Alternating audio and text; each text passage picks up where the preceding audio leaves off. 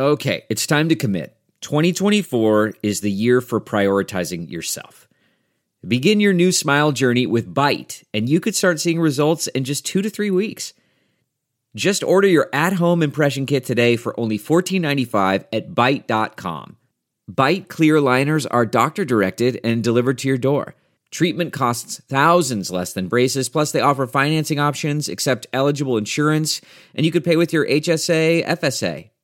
Get 80% off your impression kit when you use code WONDERY at Byte.com. That's B-Y-T-E dot com. Start your confidence journey today with Byte. CarMax is putting peace of mind back in car shopping by putting you in the driver's seat to find a ride that's right for you. Because at CarMax, we believe you shouldn't just settle for a car. You should love your car. That's why every car we sell is CarMax certified quality so you can be sure with upfront pricing that's the same for every customer. So don't settle. Find love at first drive and start shopping now at CarMax.com. CarMax, the way car buying should be. Certainly, we've seen some major price corrections over the past months 50% plus for Bitcoin and ETH, more than that even for DeFi. However, one, those numbers had run up incredibly quickly, and two, we were under a nonstop barrage of FUD. Tether and BitMEX as examples of regulatory FUD that I just gave you, less cause for concern than they were a month ago. Grayscale GBTC NavTrade unwind and unlock FUD, proven to be a fairly nothingy nothing burger. One by one, those FUD concerns have been, if not addressed, then certainly mitigated.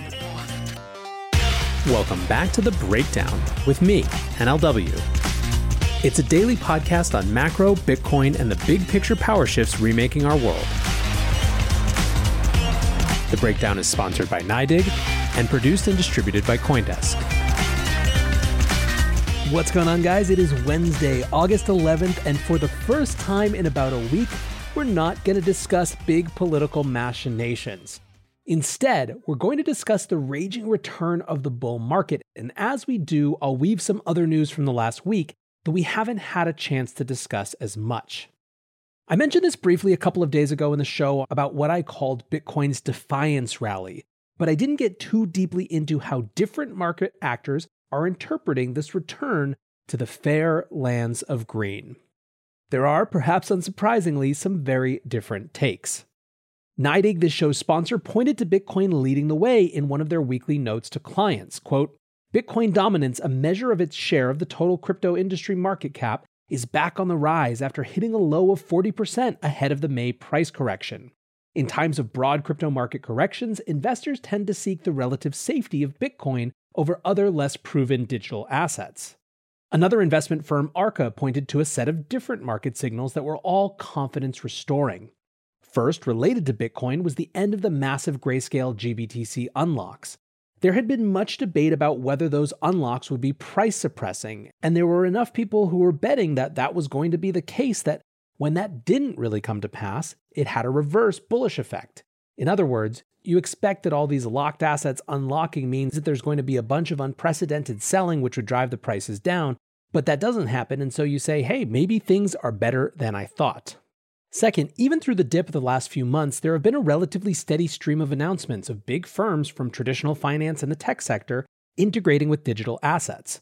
Arca, for example, flagged Bank of America, Goldman Sachs, Shopify, and just today on Coindesk, PNC Bank is potentially working with Coinbase. So there's clearly a lot happening, and that trend had picked up in recent weeks. Third, they discussed how some massive crypto company fundraising had not only shown the private market appetite for crypto investments, but had been large enough to actually break into the mainstream news cycle. Speaking of which, there is another macro factor that they touch on briefly as well, which is overall risk appetite.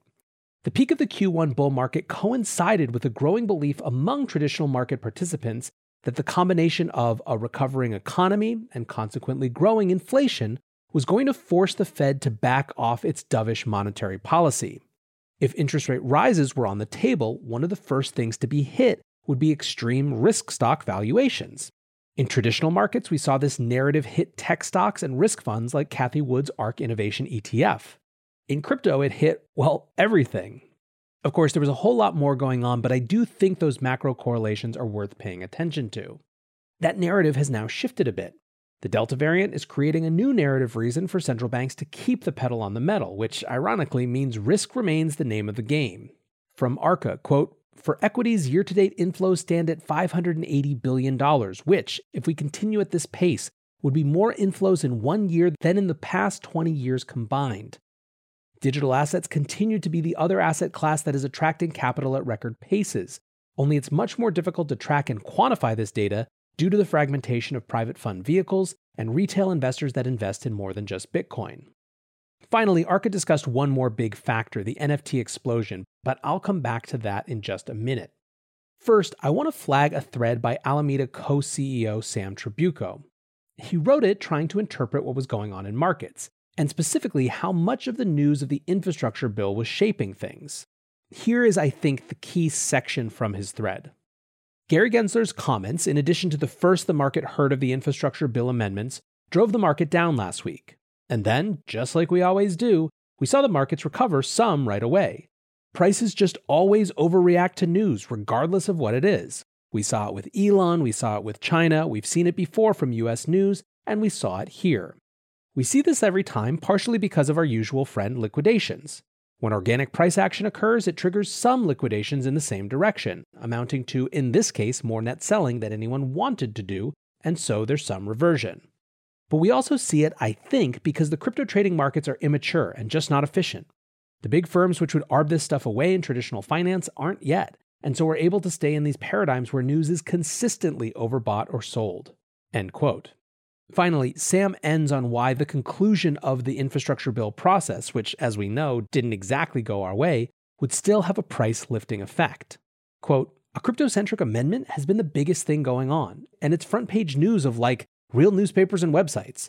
The Senate is taking this seriously, and now they're going to keep taking it seriously, and not in an overly negative way. I think that is what the market is reacting to the idea that we've made it. And if crypto stays as relevant as it has been, critically, in ways which are not really bad regulatorily, but neutral is seemingly sufficient to me, I suspect the market will continue to do so.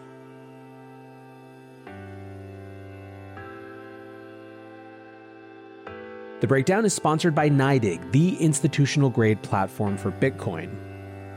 As longtime listeners know, NYDIG is a major force in the Bitcoin space, and they're now making it possible for thousands of banks who have trusted relationships with hundreds of millions of customers to offer Bitcoin. That mainstream access is critical for all of us, and you can learn more about it at nydig.com slash NLW. That's N-Y-D-I-G dot com forward slash NLW.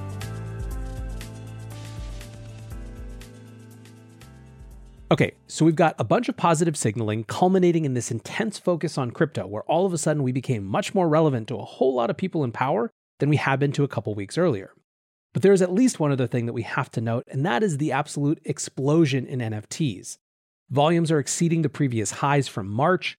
Price floors on many projects, particularly OG digital art collections like the CryptoPunks, are through the roof, and more projects are being spun up every day. There were some specific catalytic factors for this as well. Shopify announcing that sellers could sell NFTs through their platform, a new protocol for fractionalized NFT ownership that could mean better liquidity. And then, of course, at the beginning of the month, that massive scoop of over 100 punks for over $6 million all in one sitting. I'm not here to discuss the specifics of prices or projects as it relates to NFTs right now, but if we're discussing a return of bull market moods, you absolutely can't ignore the amount of capital flowing into that space as a factor for the resurgence of the overall markets. Okay, but from there, let's talk about a few more factors that also perhaps allow me to weave a bit more of the recent news in as well. There have been a few stories that hit the wires that have really taken the teeth out of some previous FUDs that potentially had a price suppressive effect. Let's start with Tether. And as always with Tether, there is only so much use in trying to convince anyone to change their position. But a few months ago, when we got our first reserve attestations, the big thorny issue was that a lot of the backing was held in commercial paper. But with no accounting for the creditworthiness of the issuers of that debt. This time, we got much more detail about the roughly 49% of Tether reserves that are held in this category. According to the report, 93% was rated A2 and above, and only 1.5% below A3. On top of that, the portion of Tether reserves that were held in US Treasury bills has gone from only 3% previously to 24% now, which is a pretty significant bump in the security of those assets. Now, there are still a few categories that are cause for concern.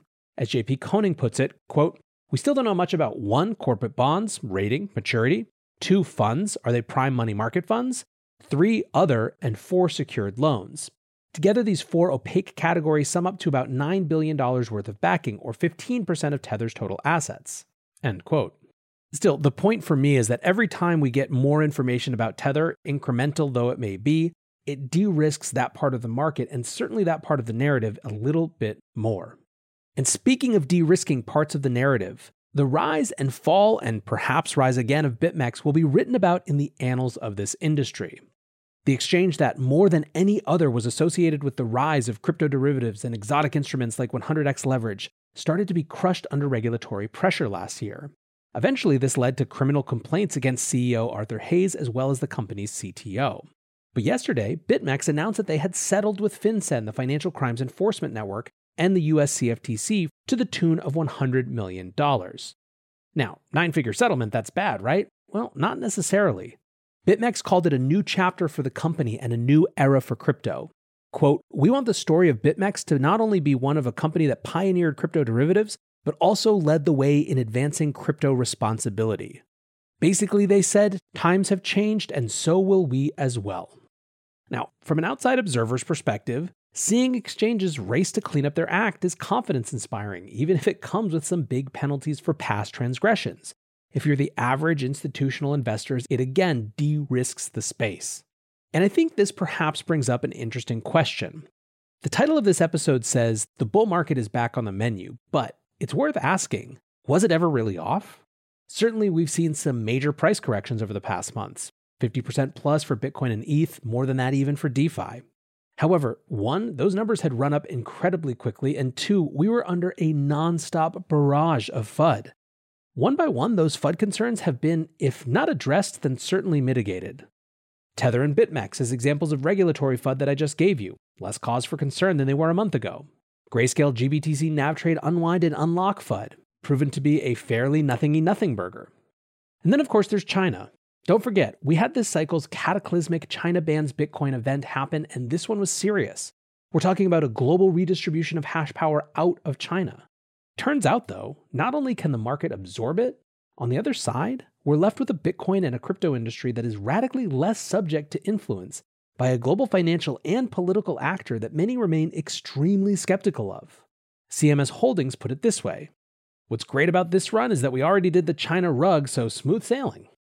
Take all this and then layer on top of what so many include as a major unintended political de risking of crypto over the last couple weeks in the US, and you have the ingredients for a bull run which never really ever truly left to restart again with vigor.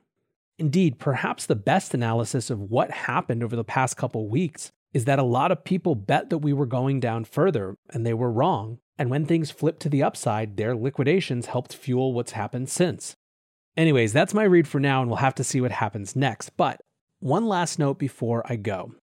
On this massive $600 million plus Poly Network attack, the largest hack in DeFi's history.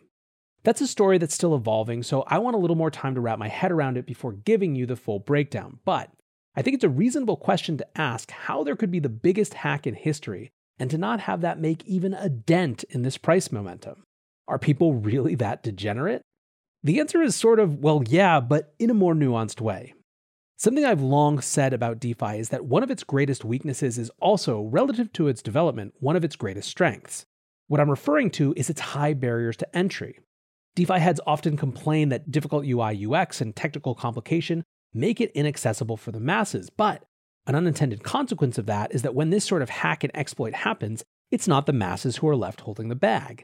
It's a highly enfranchised, technically competent set of users who are more or less aware of the risks. I think that, more than anything, is why DeFi can shrug off this sort of event. And to be clear, this doesn't mean that people won't be hurt. It's just that net net, a higher portion of the people who get hurt are people who truly did know what they were getting themselves into. I continue to think that at this stage in DeFi's development, this risk mitigation through high barriers to entry is a net positive for the space. Likely more on that attack later this week, but for now, that's my take on this bull market. I'm really not sure that we ever left it. What do you guys think? Hit me up on Twitter at NLW, let me know. And until tomorrow, guys, be safe and take care of each other. Peace. Ah, spring nothing like the world progressing towards summer to inspire your own progress. That's what life's all about in your career, relationships, and your finances. Let's talk about that last one. With the Chime Secured Credit Builder Visa credit card, it's easy to start building credit with everyday purchases and regular on time payments with no annual fees or interest. So your weekly grocery run can feel even more productive, and that morning coffee can taste like a little victory. And if your credit scores grow, so could your opportunities to get lower rates on loans, like for a new ride or finally having a home to call your own. Sounds like progress, right? With Chime Secured Credit Card, you can start improving your credit scores right away. Get started today at chime.com slash build. That's chime.com slash build. Chime. Feels like progress. The Chime Credit Builder Visa Credit Card is issued by Bancorp Bank NA or Stride Bank NA, members FDIC. Out of network ATM withdrawal and OTC advance fees may apply. Terms and conditions apply. Go to chime.com slash disclosures for details.